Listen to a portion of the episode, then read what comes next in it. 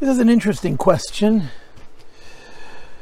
Why do some Chassidim pronounce a cholam as a tseire, a chaylam instead of a cholam? The short answer to that question is because they come from Russia.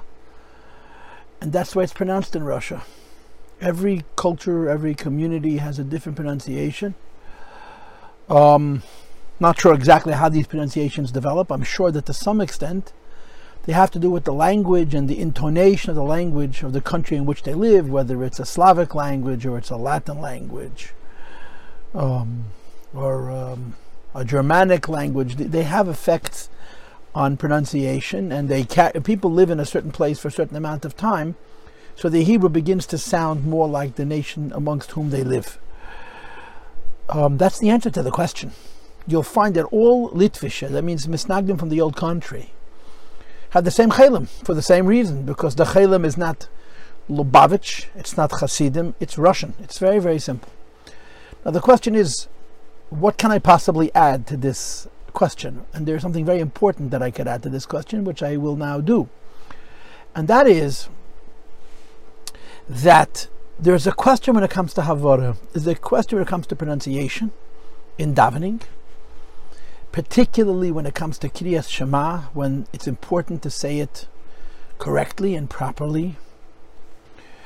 So the Rebbe has a note about this in a letter. It's in Sharia uh, HaLochu Minig, they're now called Shulchan Menachem, that all Havorahs are correct. It's not like one form of pronunciation is better than another. It's not like the Russian pronunciation is better than the Hungarian pronunciation, because I happen to be Russian. They're all the equal.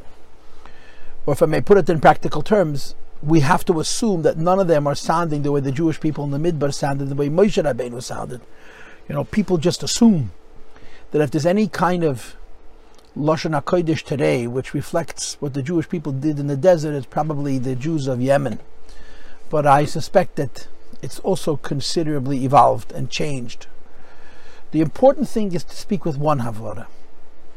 And the Rebbe wrote this as a halakhic issue. Which pronunciation you use makes no difference, but be careful to use only one.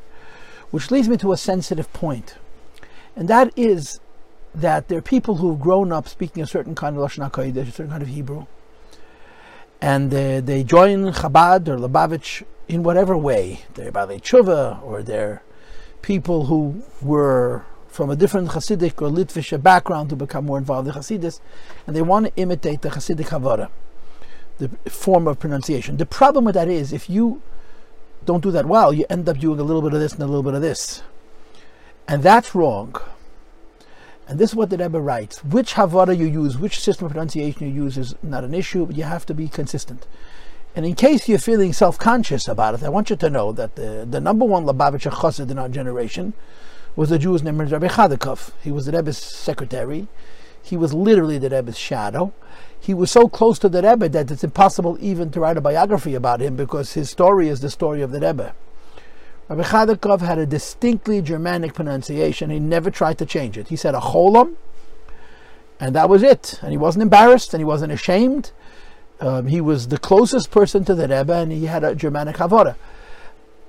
I don't know if Rabbi Chadakov ever felt the need to adapt a, German, a Russian Havorah or not. Maybe it just wasn't an issue to him. But it's important for people to know, if you're used to davening a certain way, keep davening that way, because if you're going to change it, you're going to end up mixing.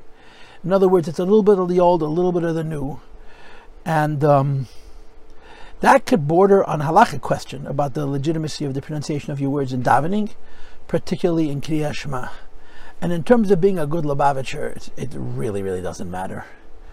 It's it's chitsoinyus, shabbat chitsoinyus.